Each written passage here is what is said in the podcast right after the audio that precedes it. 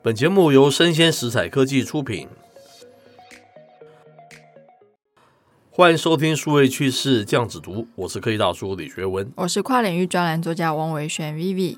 今天我们挑的一则新闻是来自于这个网络媒体叫细心人，哈，那它的标题叫做“无人驾驶走向无人生还”，非常闪闪炫动的字啊，对。他说：“又一家明星公司烧光三十六亿美元关门，哇，实在是非常大的一个手笔，对不对？”是。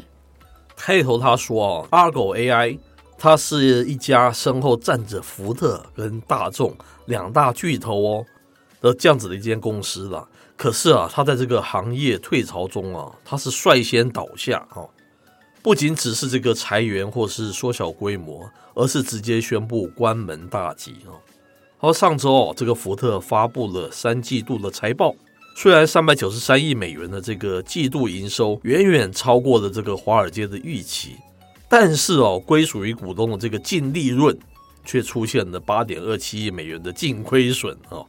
那这个净亏损主要来自于对这个 Argo AI 的一个投资失利了哦，数值啊高达二十七亿美元。在财报会议上面啊，福特正式宣布，Argo AI 将停止营运，全球啊两千多名员工啊也将全体解散。哇哇！真的是一个很可怕的消息。是，那这个 Argo AI 它成立于二零一六年哦，嗯、它是由 Google 的自动驾驶汽车硬体的负责人跟 Uber 的自动驾驶专案工程负责人共同创立的。哇，应该是明星级的，对不对？对，那它主要的业务呢是开发测试自动驾驶的技术，并且进行商业化。嗯哼。在二零一六年前后，它正是美国自动驾驶企业爆发的初期。是，因此，当拥有这个 Google 跟 Uber 自动驾驶核心的 Argo AI 诞生之后，嗯哼，第一个迫不及待出手的就是我们的福特汽车了。是，他说啊，当时的福特在自动驾驶领域是一个雄心勃勃嘛，对不对？希望透过 Argo AI 来快速切入自动驾驶的这个赛道。在行业竞争中啊，占据先机。但是投资 Argo AI 之后啊，福特就表示计划从二零二一年开始销售商用的全自动驾驶汽车哦。然后他预计在二零二二年推出这个机器人计程车和无人驾驶物流车了。这个推测好像跟某位马先生蛮像的。对，是是。那此外，这个福特他似乎对于 Argo AI 未来的商业化，它有更大的野心哦。嗯、他想要将它率先整合到福特的新的自动驾驶汽车中。是，但是福特他却希望说，哎，日后将这个系统服务，除了福特自身汽车生态之外，也可以用在其他的客户身上。野心很大哎。没错，那就在二零一九年的时候啊，大众汽车它也高调的入局压住了我们的 Argo AI，是注资二十六亿美元。嗯哼，它跟福特就是共同控股了我们这个 Argo AI 公司，将合作的领域呢扩展至电动汽车领域跟自动驾驶领域。是我们知道这个风向是非常的快嘛，哈，可是这笔投资在当时是被认为传统造车行业的一个创举。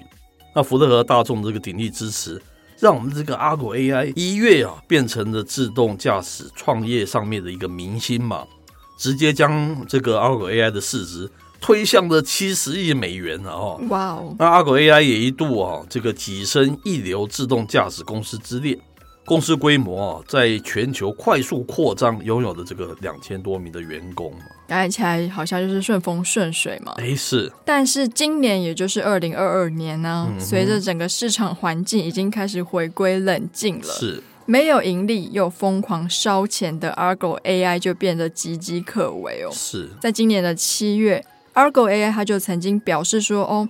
因为业务计划调整而裁员了一百五十人，嗯、大概是占公司的总人数的十五 percent 以上。是。那这次呢，Argo AI 它却直接宣布关门了。嗯哼，这不仅意味着大众跟福特过去几年几十亿美金的投入全部都打了水漂。是，公司的两千多名员工，除了小部分的员工被福特跟大众招用之外，嗯、其他都是就地解散。是，接着要跟大家科普一下，这个美国汽车工程师协会啊，根据系统对于车辆操控任务的这个把控程度。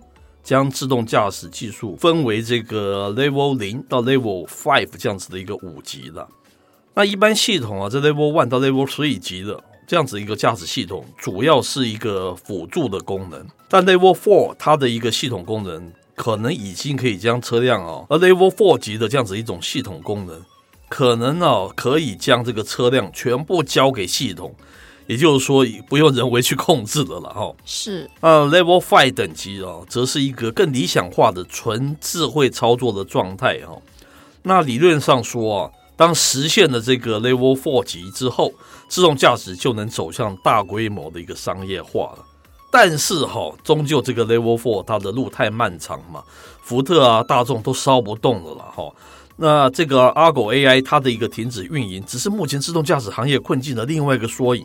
好像其他的也蛮惨的了哈。是，特别是那些诚心雄心壮志要实现 Level Four 等以及以上这样子一种自动驾驶的公司，如今呢、啊，都面临着同样的一个商业化困境嘛。我看到这个新闻，我就觉得马斯克真的是挺聪明的，因为特斯拉一开始其实就是以想要做自动驾驶为目标嘛。嗯嗯。那其实后来有非常多的新闻都指出，它的自动驾驶的 level 并不是这么高，是，甚至他们公司内部人都这样说。嗯哼。那也是以这个为契机，那另外一个是非常多的汽车的车厂都开始做起了电动车。是。那特斯拉作为电动车，然后又想要做自动驾驶。自动驾驶做不成了，电动车又没有办法赢过传统车厂，是，所以他跑去做地轨卫星，跑去买 Twitter，转的还蛮快的，转的还蛮快的，也是可以我们预期到，一定会走向 Internet 的，对不对？是，当时根本还没有人谈他会去 touch 那个 Twitter 这一块的，没错。那科技大叔又要来碎碎念两句了。我觉得科技先行没有问题，自动驾驶是一个很漂亮的一个题目，对不对？嗯，这个题目可能 forever 就是一直可以往这个地方一直不断的迈进。我比较好奇的是，这些科技公司他们的科技人文力真的是蛮低的。我们就人文的观点来看，这个自动驾驶，它的问题是一大堆呀。说真的，简单的讲法就是现在的生态系根本还没有符合到这个自动驾驶生态系。我们有提过嘛？你还没有智慧的那个道路、智慧的交通，那你单单放一个这么好像电影画面才会出现的这种这么高度智慧驾驶的，你觉得它有什么样的特别可以融合吗？我觉得这部分的问题应该是。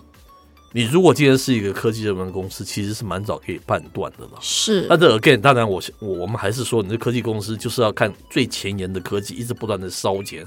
那看到这些那么多钱，总我们也觉得蛮可惜的，是不是？对啊。加起来是天文数字哎。他如果先投一些智慧这个交通，还是智慧的一些号志，还是智慧的 whatever。